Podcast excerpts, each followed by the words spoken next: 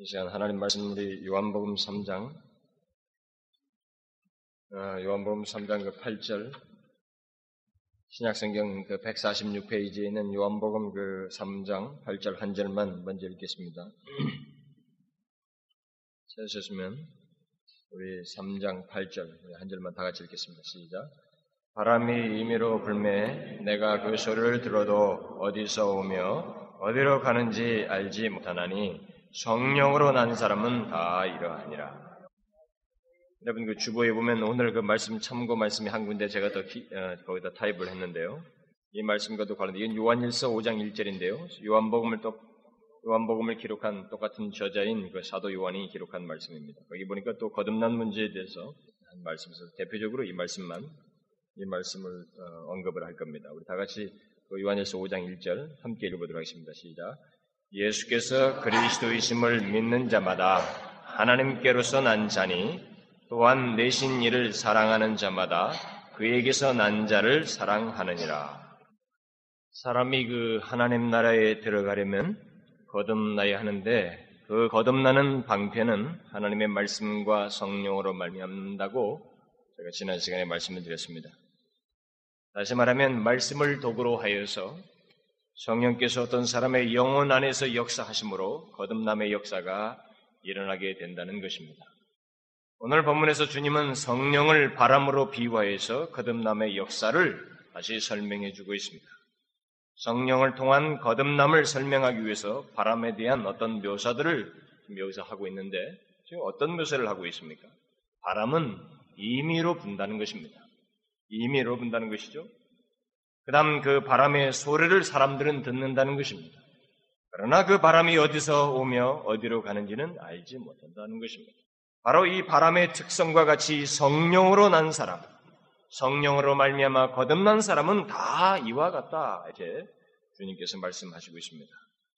주님께서 여기서, 여기에서 사용하신 비유는 참으로 놀랍고도 완전한 비유입니다. 여기 바람은 참으로 많은 것을 시사해 주는 말입니다. 우리는 우리가 살고 있다는 것을 알, 지만은 우리가 어떻게 사는지는 알지 못합니다. 어떻게 해서 사는지. 우리가 살아있는 것을 볼 때 생명을 감각적으로 그리고 의식을 통해서 알기는 하지만 그 생명의 작용은 지극히 신비스러워서 그것을 일일이 설명할 수가 없습니다. 성령으로 난 새 생명도 마찬가지입니다. 바람이 분다는 것은 어떤 사실이 있다는 것입니다. 바람이 분다는 것은 분명히 무엇인가 거기에 사실이 있는데 그 소리를 듣습니다. 그 사실로 인해서 소리를 듣지만 그 사실의 증거가 있다는 것이죠. 결국 소리를 듣는다는 것은 무엇인가 거기 있다는 증거가 있다는 것입니다. 그러나 그 바람이 어디서 왔는지는 모른다고 한 것처럼 그 사실 뒤에는 신비가 있다는 것입니다. 성령으로 거듭난 사람도 그가 그 생명을 소유하고 있다는 것을 알고 그 증거를 가지게 됩니다만은 그러나 성령께서 어떻게 영혼을 작용하시고 그 의지를 꺾으시고 우리에게 새 생명을 창조하시는가는 참으로 신비한 일이어서 그야말로 하나님의 심오한 일에 속한다는 것입니다. 그 신비스러운 성령의 역사에 대해서는 우리가 정확히 설명할 수가 없습니다. 단지 우리는 그 거듭난 사람에게 나타나는 증거와 맺어지는 열매를 통해서 거듭나게 하시는 성령의 역사를 알게 됩니다. 다시 말하면 거듭난 사람에게 나타나는 증거와 열매를 통해서 우리는 그 사람이 거듭난 사람인지 아닌지를 분간할 수 있다는 것입니다. 바람이 분다는, 분다는 것을 알 수 있는 것은 그 소리와 그 바람이 지나간 자리에 흔들리는 그 사물을 통해서 아는 것처럼 성령으로 난 사람을 우리가 알 수 있는 것 또한 거기에 나타나는 증거와 열매를 통해서 알 수 있게 됩니다. 성경은 성령으로 거듭난 것이 무엇이냐? 중생했다는 것을 어떻게 알 수 있느냐는 그 질문에 대해서 성령의 신비를 벗기는 어떠한 시도나 설명을 아예 하고 있지 않습니다. 오히려 성경은 성령으로 거듭난 자에게는 증거가 있다. 열매를 반드시 맺게 되어 있다. 그러기에 그것으로 그들을 알 수가 있고 그것이 그나마 우리가 설명할 수 있는 유일한 근거이다라는 맥락에서만 우리에게 말을 해주고 있습니다. 씨 뿌리는 비유에서도 세 종류의 정중들은 열매를 맺지 못했지만 옥토와 같은 그 마음을 가진 자들에게는 열매를 맺되 30배, 60배, 100배에 해당하는 분명한 열매의 증거를 가졌습니다. 비록 성령의 역사는 신비하고 사람의 눈에 직접 보이지는 않지만 항상 눈으로 보아 알 수 있는 결과는 낳게 된다는 것입니다. 어떻게 시작합니까? 마치 바람의 임의로 부는 것처럼 거기에 대한 분명한 그 순간과 그 역사의 그 작용에 있어서만큼은 우리가 설명하기가 참으로 미묘하다는 것이죠. 마치 나무가 싹을 내고 꽃을 피우고 열매를 맺을 때 그 속에 생명이 있다는 것을 알 수 있는 것처럼 또 배가 일정한 그 항로대로 운행하는 것을 볼 때 그 배의 키를 잡고 있는 사람이 있다는 것을 알 수 있는 것처럼 어떤 사람에게서 새 생명의 열매를 맺는 것을 볼 때 우리는 그가 분명히 성령으로 거듭난 사람이요. 성령께서 그의 삶에 영향을 미치고 있는 사람이라는 것을 우리가 알 수 있게 된다는 것입니다. 주님께서도 나무는 각각 그 열매로 안다라고 그랬습니다. 이 나무가 포도나무인지, 이 나무가 사과나무인지는 맺혀진 열매를 통해서 안다고 그렇게 말씀하셨습니다. 그러면 거듭난 사람이라는 거듭난 사람이라는 것을 알 수 있는 그 증거요 열매들은 어떤 것들이 있느냐는 것이죠. 사실 이것이 중요한 관심거리입니다. 좋습니다. 열매를 통해서 성령으로 거듭난고 성령으로 난 사람인 걸 알 수 있다고 하면 그 열매들은 주로 어떤 것들을 말하는 것입니까? 이에 대해서 우리는 마치 정확한 답을 말하듯이 몇 가지로 한정해서 말할 수는 없을 것입니다. 이런 열매가 있으면 거듭난 사람이다. 이런 공식을 쉽게 단정할 수는 없습니다. 그러나 거듭난 사람에게 있는 삶의 방식과 습관, 그리고 그 사람에게 있는 신앙의 태도와 같은 것들이 있습니다. 성령이 제시하는 것들을 기준으로 해서 이 성경이 우리에게 말해주는 많은 사례들을 근거로 해서 몇 가지를 우리는 단지 제시해 볼 수 있습니다. 저는 오늘 그것 중에 가장 근본적이고 누구에게나 공통적으로 있어야 할 거듭난 사람에게 있는 열매로서 있어야 할 여덟 가지만을 그 열매를 제가 여러분들에게 제시하려고 합니다. 저는 이것을 통해서 여러분들이 분명히 성경이 기록된 말씀이기 때문에 자신들을 살펴보기를 바랍니다. 사도 요한이 여기 요한복음에서 이 거듭남의 문제를 중점적으로 다른 사람이 다루지 않는 중요한 것을 여기서 중점적으로 다루었는데 그는 그가 똑같은 기록을 자기 기록한 서신인 요한일서에서 이 거듭남과 관련된 말을 무척 많이 말하고 있습니다. 그러니까 상당히 특이한 그 주장, 특이한 그 영감을 이 사도 요한이 받았다는 것입니다. 거듭남을 얘기했는데 여기서는 거듭남의 원리적인 것을 얘기했지만 거듭남에 대한 열매와 관련되는 내용들을 주로 요한 1세에서 여러 군데서 얘기하고 있습니다. 그 중에 첫 번째가 그가 말한 것 중에 첫 번째는 거듭남의 첫 번째 증거요 열매는 예수를 구세주로 믿는다는 것입니다. 요한일서 5장 1절에 보면 예수께서 그리스도이심을 믿는 자마다 하나님께로 난자니 그랬어요. 예수님께서 그리스도이심을 믿는다는 말은 나는 예수 그리스도가 나의 구세주야 라고 말한다는 말이 아닙니다. 이것은 1세기 당시의 배경 속에서만 설명될 수 있습니다. 1세기 당시에 그들은 예수 그리스도, 그들이 주변에서 분명히 목수의 아들처럼 인간처럼 보였습니다. 그래서 많은 사람이 어떻게 저 사람을 믿어? 라고 하면서 다 믿지 않았어요. 그랬는데 이들은 그들이 어떤 믿음이 있어서 하나님의 성령으로 난 증거 때문에 예수를 가리켜 그리스도라. 이가 유일한 나의 메시아야. 이만이 나를 구원할 수 있어. 유일한 구원자이시다. 라고 하는 말을 했습니다. 그런 신앙의 고백을 했습니다. 쉽게 있을 수 있는 일이 아닙니다. 바로 거듭남의 첫 번째 증거의 열매는 바로 이런 것입니다. 예수 그리스도가 나의 유일한 구원자이라는 입술의 고백이 아닌 신앙의 분명한 증거입니다. 내 영혼에서부터 우러나는 오직 그만이 나를 구원하실 수 있는 분이시오. 라는 그 고백입니다. 여러분도 알다시피 이 세상의 관원들은 그때 당시에 이 세상의 관원들은 다시 말하면 유능한 자들은 예수를 메시아라고 믿지 않았습니다. 그를 구원자로 믿지 않았어요. 거듭나지 않고는 예수를 나의 유일한 구원자로 믿을 수가 없습니다. 그가 나의 메시아라고 말할 수가 없습니다. 어떤 사람이 하나님이 존재한다는 것을 믿는다고 해서 그를 거듭난 사람이라고 말하지는 않습니다. 나는 하나님은 최소한 신은 살아계시다고 믿어. 최소한 하나님은 나는 있다고 믿는다. 그리고 그 하나님이 좋으신 분이고 어떻게 이런 일도 하신다는 걸 나는 믿어. 이런 걸 가지고 우리는 거듭난 사람이라고 말하지 않습니다. 이 세상에는 하나님을 그런 식으로 믿으면서도 그리스도인이 아닌 자들이 아주 많습니다. 하나님에 대해서 그나마 적절한 어떤 개인적인 신앙심 비슷한 것을 가지고 있으면서도 그리스도인이 아닌 자들은 무척이나 많습니다. 하나님과 그에 관한 여러 가지 것들을 믿는다고 해서 그가 그리스도인이라고 말할 수 없습니다. 기독교 신앙은 대단히 특별한 것입니다. 예수께서 그리스도이심을 믿는 것입니다. 다시 말해서 우리의 모든 믿음은 예수 그리스도께 초점이 맞춰야 된다는 것입니다. 나의 영원한 생명이 그에게 말며 그를 통해서만 구원되진다는 확실한 신앙에서 내가 그를 진실로 믿는 것입니다. 진실로 믿는 거예요. 바로 하나님께로서 난 자, 곧 거듭난 자에게 있는 증거는 바로 이 땅에 사셨던 예수님께서 하나님의 기름 부음을 받은 메시아요 우리의 유일한 구원자로서 그가 나의 영혼의 구원의 시작부터 장차 영생을 주실 자이신 것을 믿는 것입니다. 오직 예수 그리스도 안에서 그리고 그를 통해서만 우리가 죄사함을 얻고 구원받는다는 것을 믿는 것이 바로 기독교 신앙입니다. 그것을 믿는 것이 거듭난 자들에게 있는 증거라는 것이죠. 여러분이 이거 믿고 싶다고 되는 게 아닙니다. 절대 아닙니다. 나는 예수 그리스도가 구세주야, 구원자라고 그가 이 땅에 사셨다가 십자가에 죽으시고 부활하셔서 하나님 보좌에 앉으시고 장차 심판하실 분이시며 하나님의 독생자로서 이 땅에 오셔서 만민을 구원하게 오셨다는 이 사실이 나에게 근거, 믿음의 근거가 되고 그를 믿는 내용이 된다는 것은 결코 쉬운 게 아닙니다. 여러분들은 뭐, 알겠어요. 대수롭게 될 것처럼 생각할지 모릅니다만 그렇지 않습니다. 거듭난 자에게만 있는 일입니다. 여러분 거듭나지 아니하면 예수 그리스도로 말미암아 내가 죄가 없게 된다. 내가 의롭게 된다.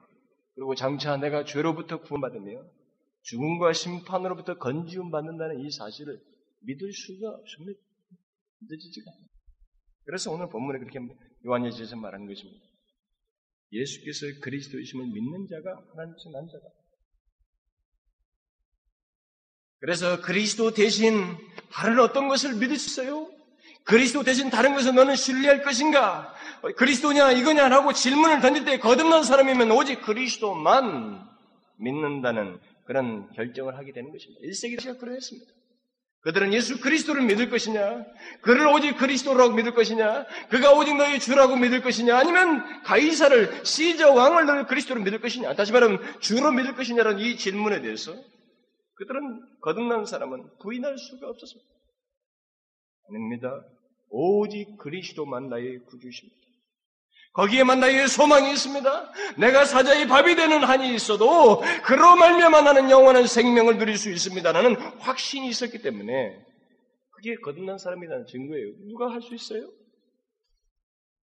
여러분 한번 생각해 보십시오. 오늘날 같은 현실로 돌아와서 여러분들에게 총칼을 들이대고 이 순간에 여러분들 죽일 수 있는 상황이 현정이 된다면 예수 그리스도를 진실로 고백하고 그를 믿는 것을 부인하기를 촉구하면서 그것이 사실인지 여부를 여러분들이 시험하는 그런 즉각적인 현장을 한번 벌인다고 생각해 보십시오. 거듭난 사람 아니면 못한다. 그럼 자칫하면 순교로 가는 거거든요. 1세기 당시에는 순교였어요. 사자의 밥이 되었습니다. 십자가에 달려서 머리, 불에 타 죽었어요. 그게 아무렇게나 되겠어요? 그리스도가 나의 주라고 하는 것이 예수 그리스도가 나의 구주라는 것이 유일한 구원자이시고 그가 나에게 생명을 준다는 것이 아무렇게나 되겠어요? 아닙니다. 성령으로 난 사람만이 있는 것입니다. 거듭난 사람이 아니면 그리스도를 결정하지 못합니다. 다른 쪽을 택하게 돼 있어요. 죽음의 위협이 오는데 데로 가게 돼 있습니다. 거듭난 사람은 온 세상을 다 준다 해도 그리스도는 포기할 수 없습니다라는 확신을 가진 사람들입니다. 왜냐하면 그리스도 안에서 최고의 가치를 발견하기 때문에 그렇습니다. 여러분에게 그리스도는 이것저것 중에 하나가 아니라 유일한 구세주요 소망이요 전부입니다. 이것이 거듭난 사람에게는 그렇다는 것입니다. 거듭난 사람에게는 예수 그리스도는 이것저것 중에 하나가 아닙니다. 유일한 구세주요 유일한 소망이요 나의 전부라는 것입니다. 끝난 사람에게 그리스도는 참으로 중심입니다. 그래서 자랑할 수밖에 없어요. 거듭난 사람에게 그리스도는 나타날 수밖에 없어요. 이 열매가 여러분들에게 있습니까? 그 다음 거듭남의 두 번째 증거의 열매는 하나님 사랑입니다. 요한일서 5장 1절에 보면 내신 이를 사랑하는 자마다 하나님께서 난 자라고 말하고 있습니다. 거듭난 자는 자신이 지옥에 던져져야 마땅한 죄인임을 합니다. 거듭난 자들은 만일 자기 아들을 보내신 하나님 아버지의 크신 사랑이 없다면 나는 지옥에 던져질 수밖에 없는 죄인이라는 사실을 알게 됩니다. 그는 자기를 향하신 그런 하나님의 사랑을 자각함으로 인해서 하나님께 대한 경외심과 사랑을 갖게 됩니다. 거듭난 자는 자신의 전부를 하나님께 빚지고 있다는 사실로 인하여서 하나님을 사랑하게 됩니다. 거듭난 사람은 자신이 현재 아무리 선한 삶을 살고 있다 할지라도 자신은 여전히 지옥에 떨어져야 마땅한 죄인임을 느끼면서 자신은 전적으로 하나님의 은혜로 말미암았다는 사실로 인하여서 하나님께 빚지고 있다는 사실로 인해서 하나님을 섬기고 하나님을 사랑합니다. 이게 거듭난 사람의 증거예요. 거듭난 사람은 자신의 현재 모습을 만든 것은 오직 하나님의 사랑이라는 확신 때문에 하나님을 소홀히 대하지 않습니다. 하나님에 대한 이전의 반감과 적대감이 사라지고 오히려 깊은 감사와 하나님께 대한 어떤 마음에서 오는 사랑 그런 것들이 거듭난 사람에게는 증거로 나타나게 되어 있습니다. 거듭나기 이전에 사람은 보통 자신의 선한 삶과 자신의 행위에 의존하게 되어 있습니다. 무엇인가 자기에게 믿을 것이 있는 것처럼 여깁니다. 그리고 자기 확신에 차 있죠. 그런 나머지 모든 것을 자기 스스로 행하였다고 생각하면서 하나님께 별로 감사하지 않습니다. 그러나 거듭남으로 인해서 사람에게 묘한 태도가 달라진, 묘한 태도가 생깁니다. 자신은 아무것도 아니며 지옥에 떨어져 마땅한 나를 하나님께서 향하셨다는 것. 하나님께서 자신에게 모든 것을 주셨다는 이 사실을 깨달음으로 인하여서 마음의 깊은 감격과 하나님에 대한 경외심과 하나님을 사랑할 수밖에 없는 그런 태도가 나오는 겁니다. 그래서 베드로가 말하지 않았습니까? 아시아의 흩어진 나그네들을 가리켜서 너희가 예수를 보지 못하였으나 믿고 말할 수 없는 영광스러운 즐거움으로 즐거워한다. 너희들이 그리스도를 보지 못하였으나 그를 사랑하는 도다. 사랑했어요. 거듭난 사람은 자기를 은혜로 낳아주신 하나님을 사랑하게 됩니다. 하나님을 사랑한다는 것은 이것은 거듭남을 증명하는 굉장히 중요한 사실입니다. 여러분 오늘날 이 거듭남이 무엇이뇨? 네가 당신이 중생했다는 증거가 무엇이냐라고 하면 우리는 대짜구짜 외적인 것만 얘기합니다. 교회를 나오는 것, 집본을 맡은 것, 신앙생활하는 것, 뭐한 것, 이겁니다. 여러분, 로마서 2장을 보십시오. 그건 거듭남의 증거가 아니고 아무 쓸모가 없는 것입니다. 그런 것은 이런 실제적 증거에 의해서 자연적으로 필요에 의해서 필연적으로 나타나는 것입니다. 먼저 하나님 사랑이 있어야 됩니다. 하나님 사랑이 없으면 거듭난 증거가 없는 겁니다. 세 번째로 거듭난 사람은 하나님의 자녀들에 대한 특별한 사랑을 가지고 있습니다. 오늘 그 5장, 요한일서 5장 1절에 보니까 내신 이를 사랑하는 자마다 그에게서 난 자를 사랑한다. 또한 요한열서 3장에 보면은 우리가 형제를 사랑함으로 사망에서 옮겨 생명으로 들어간 줄을 안다. 사망에서 생명으로 들어갔다는 것을 아는 것은 우리가 형제를 사랑하는 것을 통해서 안다는 것입니다. 다시 말하면 우리가 거듭난 것은 결국 형제를 사랑하는 데서 거듭난 사람은 형제를 사랑하는 데서 증거를 드러나게 되어 있다. 이렇게 말하고 있습니다. 모든 사람을 사랑한다고 할 수 있습니다. 그러나 특히 현실적으로 항상 만나서 같은 하나님을 아버지로 섬기는 그의 형제들을 사랑하는 것이 거듭난 자의 증거라는 것입니다. 물론 예수님처럼 죄인이라도 그 사람의 영혼을 보고 사랑하며 그를 위해서 슬피 우는 일을 우리들은 할 수 있습니다. 그러나 같은 하나님을 섬기는 자들을 더욱 사랑하는 모습이 거듭난 사람들에게 있다는 것입니다. 거듭난 사람들은 하나님을 온전히 믿는 성도들과 경건한 자들과 함께 교제하는 것을 무척이나 좋아합니다. 더 행복스럽게 여깁니다. 이 세상에서는 똑똑하고 학식 있고 부유하고 지위가 높은 사람들과 함께 있는 시간을 영광스럽게 생각할지 모르지만 성령으로 거듭나오는 뒤에 사람에게 바뀌어지는 태도는 거룩한 백성들과 신실한 하나님 백성들과 함께 있으면서 하나님에 대한 화제를 가지고 같이 대화하는 것을 무척 행복스럽게 생각한다는 것입니다. 이게 끝난 사람의 있는 증거입니다.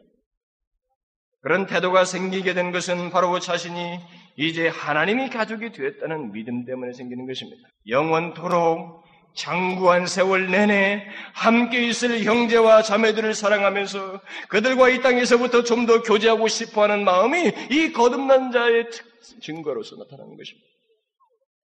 저는 여러분들에게 그런 경험이 있는 사람이 있다고 믿습니다만 거듭난 자들이 한 하나님을 믿는 다른 형제들과 그 자매들과 자매들을 더욱 사랑하는 것은 그들이 한 가족이고 우리는 같은 목표를 가지고 있고 이를 곳이 똑같고 결과가 똑같고 결국 우리는 또 싸우는 대적자도 똑같습니다.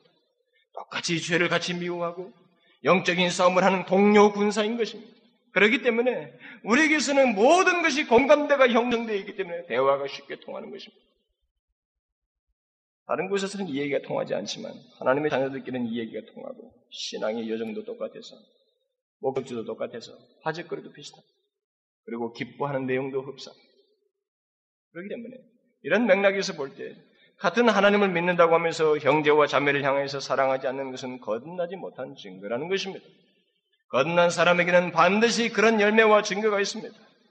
분명히 성경은 말합니다. 우리가 형제를 사랑함으로 사망에서 옮겨 생명으로 들어간 줄을 안다. 거듭난 자들이 교회 안에서 다수가 되면 거기엔 대세가 형제를 사랑하는 분위기를 산출할 수밖에 없다는 사실을 여기서 우리에게 말해주고 있습니다.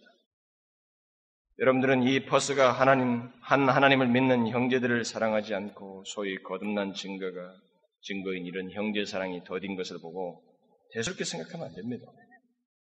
이건 굉장히 심각한 겁니다. 퍼스 땅은 원래 다른 데보다 더하다. 이런 말들 우리가 자꾸 많이 하지만, 그거는 뭐, 저쪽보다, 시드니보다도 더 세다. 이런 말들 우리가 많이 하지만, 그런 현실 때문에 우리는 굉장히 심각하게 생각해야 됩니다. 하나님을 믿는 사람들 가운데서 이런 형제 사랑이 없다는 것은 거듭남의 증거가 없다는 것입니다. 그 말은 여러 가지로 설명할 수 있겠죠. 거듭나지 못한 자들이 교회를 구성하고 있든지, 아니면은 거듭남이 전혀 모르는 어떤 하나님의 진노한 가운데 우리 상태에 머물러 있든지, 어떤 형태를 가지고 있을 것입니다. 굉장히 심각한 것이죠. 성경은 분명히 말하고 있습니다. 형제를 사랑함으로 사망에서 옮겨 생명으로 들어간 줄을 안다. 그것이 거듭남의 중요한 증거라는 것입니다. 하나님을 같은 하나님을 믿는 자도 사랑치 못하는데 무슨 다른 사람을 사랑하겠어요? 불가능한 얘기입니다. 사랑한다는 게 또 뭐겠어요? 우리는 세상적인 방식이 아닙니다. 그리스도와 그의 진리 안에서 사랑하는 것을 말합니다. 어쨌든 우리 가운데는 뒤섞인 사랑에 대한 개념도 흐려져 버렸고 그런 형제 사랑에 대한 실증도 없는 그런 현실이 우리 가운데 있다면 이것을 인하여서 우리는 굉장히 심각하게 하나님 앞에 기도를 해야 돼요. 나와야 돼요. 거듭남의 증거가 없는 겁니다. 교회 단위로 생각하기는 여러분 자신부터 일일이 생각해요. 교회 하면은 꼭 나를 지원 다른 집단 같습니다만 교회 하면 바로 당신 우리 자신들 얘기하는 겁니다. 한 사람 한 사람이 교회입니다. 내가 그러기 때문에 교회가 그런 것이지 교회가 그래서 내가 그런 게 아닙니다. 내가 잘못되어 있기 때문에 교회가 그렇게 되는 거예요. 거꾸로 생각하셔야 돼요. 거듭남의 증거와 열매가 없는 것, 이런 형제 사랑이 없는 것, 대수는 게 아닙니다. 심각한 겁니다. 하나님 나라에 들어가지 못할 자들이 교회에 꽉 채우진 않았는가 생각해 봐야 됩니다. 거듭남이 없으면 하나님 나라에 못 들어간 건 당연한 거 아니겠어요? 그런데 거듭난 사람을 어떻게 알 수 있는가? 그들에게는 형제 사랑이 있다. 이렇게 말하고 있습니다. 이것을 가지고 우리는 기도해야 됩니다. 굉장히 심각하게 그 다음 네 번째 거듭남의 증거의 열매는 죄를 습관적으로 짓지 않는다는 것입니다. 요한일서 3장 9절에 보면 하나님께로서 난 자마다 죄를 짓지 아니하나니 이는 하나님의 씨가 그의 속에 거하요 그랬습니다. 또 요한일서 5장 18절에 보면 하나님께로서 난 자마다 범죄치 아니하는 줄을 우리가 아노라. 사도 요한은 요한일서에서 하나님께로서 난 자, 다시 말하면 거듭난 자들은 죄를 짓지 아니한다고 분명히 말하고 있습니다. 여기 죄를 짓지 아니한다는 말은 아예 죄를 한 번도 안 짓는다는 말이 아닙니다. 이제는 죄를 짓는 기꺼움과 자발성이 없다는 것입니다. 거듭나고 나서는 죄를 향한 기꺼움과 자발성을 갖지 않는다는 것입니다. 다시 말하면 거듭난 사람은 죄를 알면서 습관적으로 짓지 않는다는 것입니다. 거듭난 사람은 거듭나지 못한 사람들이 하는 것처럼 거리낌이 없이 죄를 짓거나 마음의 의도적으로 죄를 짓지 않는다는 것입니다. 거듭나기 이전에는 이것이 죄인지 아닌지도 생각지도 않고 또 자신이 죄를 지어도 그것으로 인해서 슬퍼하지도 않았습니다. 그때는 죄와 친구처럼 살았다는 것이죠. 그러나 거듭난 사람은 죄를 싫어하게 되고, 죄를 피하게 되고, 죄와 싸우게 되는 특징과 증거가 있습니다. 그 이유는 요한복음 16장에서 말한 것처럼 성령께서 거듭난 자에게 죄를 깨닫게 하기 때문에 그렇습니다. 여러분, 이전에는 죄라는 것을 깨닫지 못하게 되어 있습니다. 예수 믿기 전에는 정확한 죄에 대해서 깨닫지 못합니다. 양심상의 거리낌만 있지 이것이 분명히 죄라는 것, 하나님이 싫어하신 것에 대한 이 분별이 생기지 않습니다. 그러나 거듭난 사람은 성령을 통해서 죄가 드러나게 되어 있습니다. 깨달아지고 그것에 대한 이전과 다른 반응을 우리 안에서 일으키게 되어 있습니다. 싫어하는 거예요. 그러다가 죄를 짓게 되면 거듭난 사람은 죄를 싫어하다가도 자기가 짓게 되면 연약하여서 그 죄의 짐으로 인하여서 신음하며 애통하게 됐습니다. 어쩔 수도 없어요. 우리 안에 거하시는 자가 Holy Spirit이기 때문에 그가 거룩한 자이시기 때문에 이 거룩함이 그렇게 표현을 하는 것입니다. 애통함으로 드러내게 되어 있습니다. 결국 거듭난 사람은 그 죄로 인하여서 하나님의 도우심을 구하고 죄로부터 구속되기를 열망하게 되는 것입니다. 사실 거듭난 사람이라고 해서 죄를 전혀 안 짓는다는 말은 아닙니다. 우리가 이 육신의 장막을 입고 있는 한 죄가 우리 안에 거하는 것을 막을 수는 없어요. 그러나 거듭난 사람에게 있는 특징은 죄를 진심으로 혐오한다는 것입니다. 더 이상 죄를 짓지 않기를 열망한다는 것입니다. 거듭난 사람이라고 해도 그에게 일어나는 온갖 좋지 않은 생각들, 그리고 쉼없이 일어나는 온갖 결점투성이의 말과 이 행동들은 완전히 막을 수는 없습니다. 야고보가 지적한 대로 우리는 다 실수가 많은 사람들입니다. 그러나 단지 거듭난 사람은 자신의 주약된 행실을 인하여서 하나님 앞에서 슬퍼하는 증거가 있습니다. 슬퍼합니다. 자신이 거듭나지 못한 사람들과 같이 죄를 짓는다는 것을 몹시도 싫어하고 애통하게 됩니다. 이게 거듭난 사람의 증거예요. 만일 어떤 사람이 죄에 대해서 전혀 깨우침이 없이 방종하면서 자신의 영혼에 대해서 무관심하고 있다면 그는 하나님 보시기에 죽은 사람입니다. 그런 사람은 성령과 무관한 사람이요 거듭나지 않은 사람입니다. 거듭남을 알 수 있는 것은 죄에 대한 이런 태도가 삶의 열매 속에 있느니라. 이걸 보면 알 수 있습니다. 또 거듭난 사람은 삶에 있어서 거룩함이 있습니다. 곧 거룩함, 그 거룩함의 열매가 있습니다. 이전까지는 거룩함에 대해서 전혀 감각이 없었지만 거듭나고 난 뒤에는 그 사람은 거룩한 영, 이 성령의 속성인 거룩함을 그 또한 나타나게 되어 있습니다. 다시 말하면 거듭난 사람은 하나님의 뜻을 따라 살기 위해서 노력한다는 것이죠. 하나님을 기쁘시게 하는 것을 하고자 하고 하나님께서 싫어하신 것을 피하고자 하는 그런 태도를 보인다는 것입니다. 그의 목표는 자신의 육신적인 것이 아닙니다. 오히려 주님께서 말씀하신 것이 말씀하신 그 최고의 계명, 마음을 다하고 성품을 다하고 힘을 다하여 하나님을 사랑하는 것, 그리고 이웃을 사랑하는 것, 이런 거룩한 것에 대한 집착이 생깁니다. 거듭난 자에게 있는 거룩, 이 거룩한 열매는 바로 이와 같이 거룩하신 하나님께서 원하시는 것을 같이 원하고 나타내고자 한다는 것입니다. 그리스도께서 이 땅에 사시면서 보이신 거룩한 모범을 따라 살고자 하는 마음이 생긴다는 것이죠. 그래서 그 그리스도의 그 태도를 가지고 그 삶의 모습을 가지고 자기도 그 주님을 뒤를 쫓으려오는 그런 열망이 생긴다는 것입니다. 거듭난 사람은 비록 자신 속에 죄악된 요소들이 있지만 또 그런 것들이 자신을 혼란케 하지만 그래도 하나님이 원하시는 삶을 살기 위해서 힘쓰고 더욱 주님을 쫓고자 하는 삶의 태도를 갖는다는 것입니다. 거듭난 사람은 완전한 사람이 아닙니다. 완전하진 않지만 거룩한 갈등을 가지고 있습니다. 하나님이 기뻐하시는 것을 하고자 하는 거룩한 갈등을 가지고 있습니다. 이전에는 죄악된 욕구에 따라서 백발백중 같지만 이제는 그렇게 되지 않습니다. 이 거룩한 것에 대한 갈등과 쫓고자 하는 마음과 소원 때문에 하나님을 향하는 그런 행동과 의지의 결정이 있다는 것입니다. 이게 거듭남의 열매입니다. 거듭남을 할수 있는 증거는 바로 이런 삶의 삶 속에 거룩함이 있는가. 그것은 이 거룩함이 도덕적인 걸 말하는 것이 아닙니다. 반드시 도덕적인 것만을 말하지 않습니다. 거룩함은 일차적으로 하나님과의 관계를 말합니다. 하나님이 원하시는 것이 있는가와 관련되어 있습니다. 그것이 거룩함이지 도덕적인 것은 2차적인 것입니다. 그런 열매가 있습니다. 또 거듭난 사람은 세상의 방식을 따르기보다는 오히려 거스르는 증거가 있습니다. 요한일서 5장에, 5장에 보면 하나님께서 난 자마다 세상을 이기느니라 그렇게 말하고 있습니다. 하나님께로서 난 자, 곧 거듭난 사람은 세상을 이깁니다. 이 세상의 방식과 개념과 그리고 이 세상적인 습관들의 마음을 쏟지 않고 따르지 않는다는 것입니다. 하나님께서 난 자는 세상이 무엇이라고 말하는, 가에 보다는 하나님께서 무엇이라고 말하는가, 주께서 우리에게 무엇을 제시하는가에 그것을 따라서 삶을 사는데 증거를 나타내게 있다는 것입니다. 거듭난 사람은 세상에서 말하는 행복을 행복으로 여기지 않습니다. 그는 세상의 즐거움을 쫓지, 쫓지 않고 오히려 그런 것들은 자신의 영혼을 상하게 하고 피곤하게 하는 줄 알고 그것들을 기피합니다.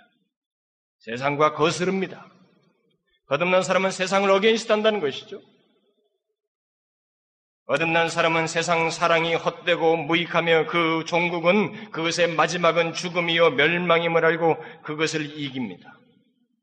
거듭난 사람은 세상이 그를 비난해도 거기에 동요하지 않습니다. 왜냐하면 그는 이미 시편 기자들처럼 멸망할 곳은 자기가 멸망할 곳에 대한 그 결과를 그가 알기 때문에 그렇습니다.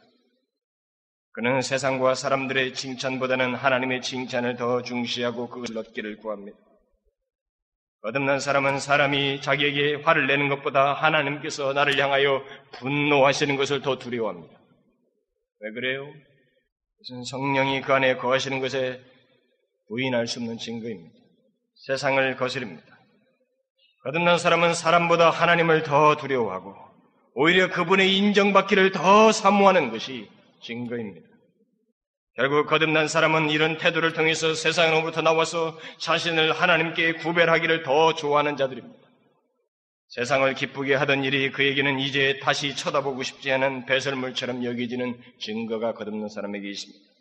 그러므로 거듭난 사람은 하나님을 기쁘시게 하는 것을 그의 목적으로 삼습니다. 이것은 너무도 자연스러운 것입니다. 저는 후반부에 가서 언젠가는 이, 이 부분에 거듭남의 궁극적인 목적, 목표를 제가 설명하겠습니다만 거듭난 사람에게는 하나님이 기뻐하시는 것, 주님이 영화롭, 영화롭게 하는 것에 대해서 이해가 생깁니다. 여러분 예수를 믿으면서도 가장 추상적으로 들리는 말이 뭐예요? 하나님을 기쁘시게 한다. 하나님을 영화롭게 한다. 하나님께 영광을 돌린다. 많은 그리스도인들이 이 말을 추상적으로 알아듣고 있습니다. 그러나 여러분, 중생하자마자 가장 그에게 삶의 목표가 달라진 것이 바로 이겁니다. 이것이 없으면 그리스도인이 아닙니다. 결정적인 것이 바로 이것입니다. 하나님을 기쁘시게 한다는 것, 하나님을 영화롭게 한다는 것, 하나님의 원하신 걸 쫓아서 주님께 영광을 돌리는 것이 바로 거듭난 사람에 있는 가장 일차적인 증거입니다. 그게 삶의 목표예요. 또 거듭난 사람은 자신의 영혼을 소중히 여깁니다. 요한일서 5장 18절에서 기록하기를 하나님께서 나신 자는 나신 자가 저를 지키심에 악한 자가 저를 만지지도 못하느니라 그랬습니다. 이 말은 하나님께서 난 자, 다시 말하면 거듭난 자는 하나님께서 그를 악한 자로부터 지키시는 것을 알고 자신의 영혼을 소중히 여겨야 한다는 것입니다. 거듭난 자는 자신의 영혼이 죄에 물드는 것에 대해서 대단히 민감합니다. 경계합니다. 그래서 나쁜 교제를 통해서 자기에게 좋지 않은 영향이 미치든 죄악된 분위기를 통해서 자신의 영혼이 소, 이 오염되는 것에 대해서 그런 대단히 민감합니다. 거듭난 사람은 자신의 영혼을 오염시키는 것에서 대단히 민감하고 경계합니다. 그는 자신의 시간을 영혼을 해이하게 하고 해롭게 하는 것에 보내기를 원치 않습니다. 거듭난 사람은 자신의 영혼에 영향을 미치는 것들을 그것이 친구 관계이든 어떤 습관이든 또는 취미 생활이든 그런 모든 세속적인 것들이 자기의 영혼까지 오염시키는 것에 대해서는 민감하게 반응하게 되어 있습니다. 그게 거듭남의 증거입니다. 마지막으로 거듭난 사람에게 있는 증거는 하나님께서 은혜 주시는 수단들의 기꺼운 반응을 건다는 것입니다. 하나님의 은혜를 얻기 위한 대표적인 수단들이 무엇이 있어요? 그것은 무엇보다도 예배와 기도와 하나님 말씀입니다. 그게 하나님과 우리 사이에 은혜를 받고, 은혜를 주고 받는데, 아니, 하나님께서 우리 은혜를 주신 데 쓰시는 방편, 대표적인 방편입니다. 대표적인 통로예요. 거듭난 사람은 이런 통로에 기꺼운 반응을 갖게 되어 있습니다. 거듭난 사람에게 거부할 수 없는 한 가지 분명한 증거가 뭔지 아십니까? 하나님의 은혜를 사모한다는 것입니다. 그래서 하나님의 은혜 주시는 그 수단들을 소홀하지 않는다는 것입니다. 오히려 사모합니다. 거듭난 사람은 무엇보다도 예배 드린 것을 대단히 소중히 여깁니다. 그 이유는 두말할 것 없이 예배 중에 우리가 하나님을 만나기 때문이고 하나님의 자녀인 것을 그 예배 중에서 발견하고 확인하기 때문에 그렇습니다. 그래서 소중히 여깁니다. 여러분 중에 혹 한두 번 마귀의 유혹으로 예배드리기를 꺼려하고 소홀히 하는 그 경우, 그런 경우를 말고 예배드리기를 싫어하고 예배드린 것을 대수롭지 않게 생각하는 태도가 여러분에게 있다면 여러분은 자신의 신앙을 점검하셔야 됩니다. 저는 단순히 예배 드리는 것, 모이는 것을 말하지 않습니다. 예배 드린다고 해서 모두 거듭난 것은 아닙니다. 저는 오히려 하나님의 은혜에 대한 본능적인, 영적으로 본능적인 사무함을 갖느냐는 거예요. 거듭난 자는 예배 드리기를 소원합니다. 하나님의 은혜 때문에 그렇습니다. 우리는 은혜로 말미암아 산다는 확신이 있기 때문에 그 은혜를 사모하기 때문에 이것을 소중히 여기는 것입니다. 왜 성경이 모이기를 힘쓰라고 한 줄 아십니까? 그것은 그 모임을 통해서 하나님과 교통하고 하나님의 은혜를 경험할 수 있기 때문에 그렇습니다. 예배드리기를 게을리하고 모이기를 싫어한다는 것은 결코 가벼운 것이 아닙니다. 오히려 그것은 심각한 것입니다. 모여서 예배하는 것은 아이가 부모를 떠나지 않으려고 하는 것과 똑같은 영적인 본능입니다. 하나님 품에 있고 싶어 하는 거예요. 만일 이 같은 거룩한 의무들을 싫어한다면 그는 결코 하나님 나라에 들어갈 수 없는 사람입니다. 왜냐고요? 하나님 나라는 바로 하나님과 기쁨으로 교제하며 예배하는 곳이기 때문에 그렇습니다. 그래서 홉킨스라는 정교도가 예배와 같은 은혜 수단을 싫어하는 자들을 향해서 다음과 같이 말했습니다. 거룩한 의무들에 대해서 말을 할 때 불평하는 당신, 또 공중 예배에서 행해지는 모든 설교들을 불유쾌하게 생각하는 당신, 그리고 언제 안식일이 끝나며 의식들이 없어지나라고 말하는 그 당신은 당신에게 말하니 대답해 보십시오. 당신은 천국에서 무엇을 할 것입니까? 안식일에 영원 그 자체만큼이나 길게 안식일이 영원 자체만큼이나 길게 느껴지는 마당에 그러한 불경한 마음으로 천국에서 무엇을 하겠습니까? 거기에는 거룩한 의무들 외에는 아무것도 없을 것입니다. 하나님 나라에 들어갈 자들, 곧 거듭난 자들은 모이기를 힘쓰고 예배드리기를 좋아합니다.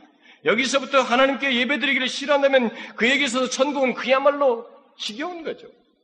싫어하고 고통스러운 것입니다. 거듭난 자에게 피할 수 없는 증거예요. 여러분이 싫어한다고 하면은 여러분 자신을 점검하셔야 돼요. 왜 싫어합니까? 왜 그런 마음이 생길까요? 하나님을 믿는다고 하면 왜 생깁니까? 이유가 없어요. 여기에 거듭난 사람은 하나님의 은혜를 얻기 위해서 가장 근본적인 수단인 기도하는 특징을 가집니다.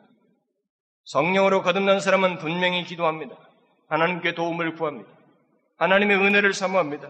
그래서 하나님을 아바 아버지라 부르며 가태하는 아이가 어머니의 젖을 먹기 위해서 하나님의 은혜를 구하는 것처럼 부르짖는 것처럼 하나님의 은혜를 구합니다. 여러분들이 예배당에 와서 하나님께 기도하는 것 외에 하나님과 개인적으로 기도하는 것을 모르는 사람이 있다면 거듭난 사람이 분명 아닙니다. 거듭난 사람의 가장 기초적인 본능은 제일 먼저 생기는 그 영적 본능은 하나님을 찾는 것입니다. 하나님을 아바 아버지라 부르는 것입니다.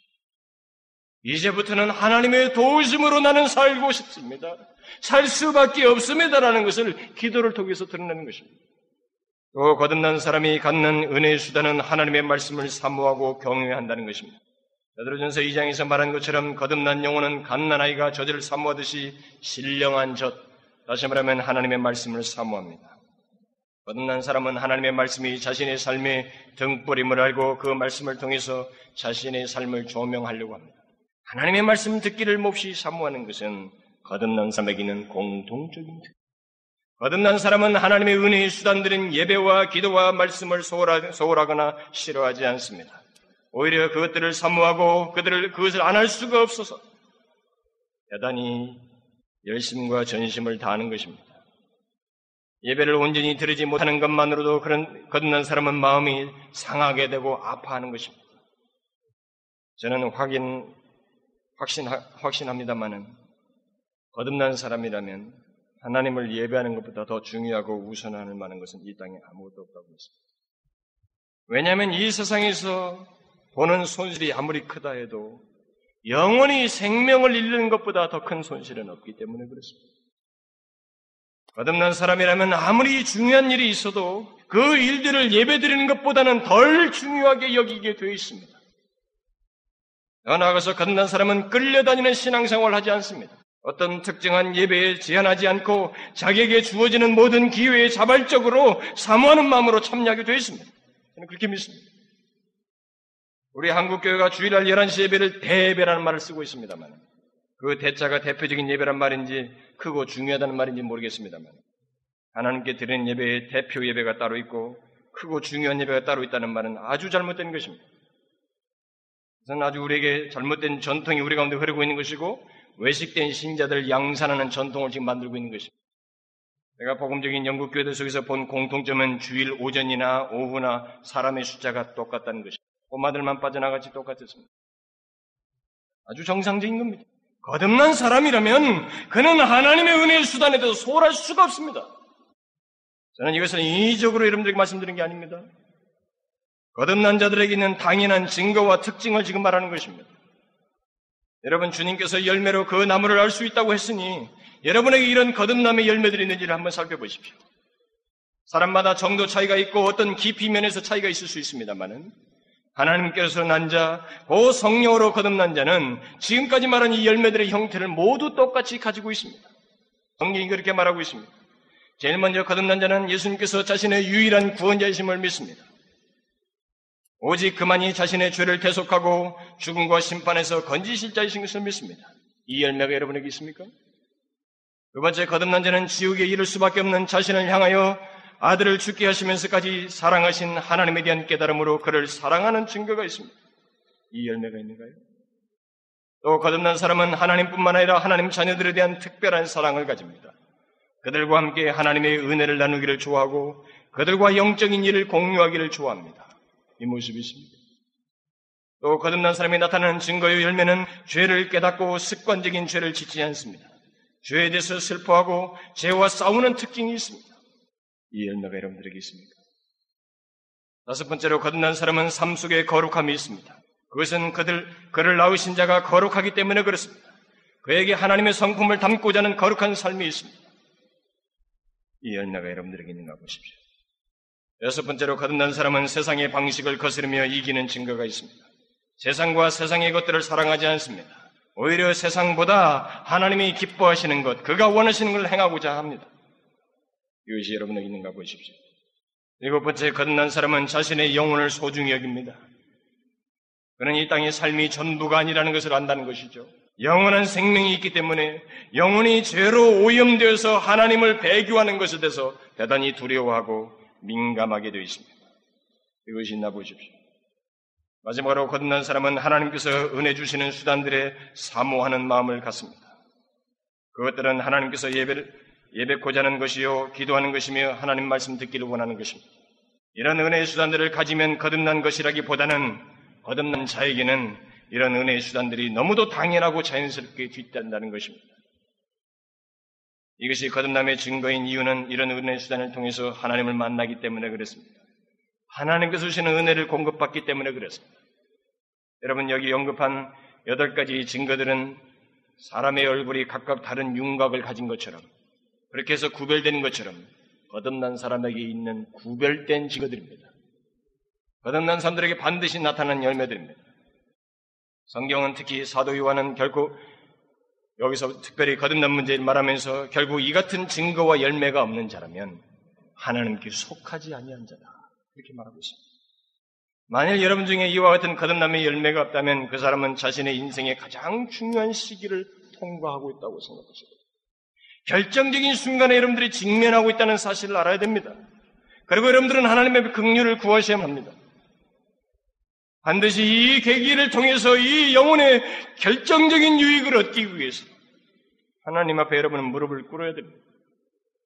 반대로 여러분 중에 위에 언급한 이 거듭남의 증거들을 가지고 있는 사람이 있다면 저는 그 사람을 어떻게 찬사를 하고 어떻게 칭찬할지 모르겠습니다. 그 사람은 참으로 행복한 사람입니다. 그는 이 땅에 살지만 이미 하나님의 자녀로서 사는 것이요. 영생을 소유하고 살고 있으며 심판으로부터 자유한 가운데 죄를 대속한 가운데 사는 자라는 놀라운 특권을 가지고 있습니다. 그 사람은 최종적으로 하나님 앞에 서기까지 이제 이 육신의 장막을 벗기까지 더욱 하나님의 은혜를 사모하면서 혹이라도 마귀의 괴계로 말미암아 내가 변절하지 않도록 내 영혼의 변심이 없도록 하나님 앞에 깨어 있기를 수고를 더해야 될 것입니다. 여러분 자신을 살펴보시면서 하나님 나라에 들어가기를 원하십니다. 거듭나야 됩니다. 이 거듭남을 위해서 여러분 자신을 하나님 앞에 내놓고 이런 열매들이 있는지를 살펴보시면서 이것을 위해서 하나님 앞에 여러분 진지하게 무릎을 꿇으십시오. 꿇으십시오. 저는 개인적 사견을 말하는 것이 아닙니다. 여러분들의 영혼이 반드시 하나님 나라에 들어가기를 소원하는 마음이 있기 때문에 그렇습니다. 그렇게 하셔야 됩니다. 이 땅에 아무리 가치가 있어도 하나님 나라보다 가치 있는 건 없습니다.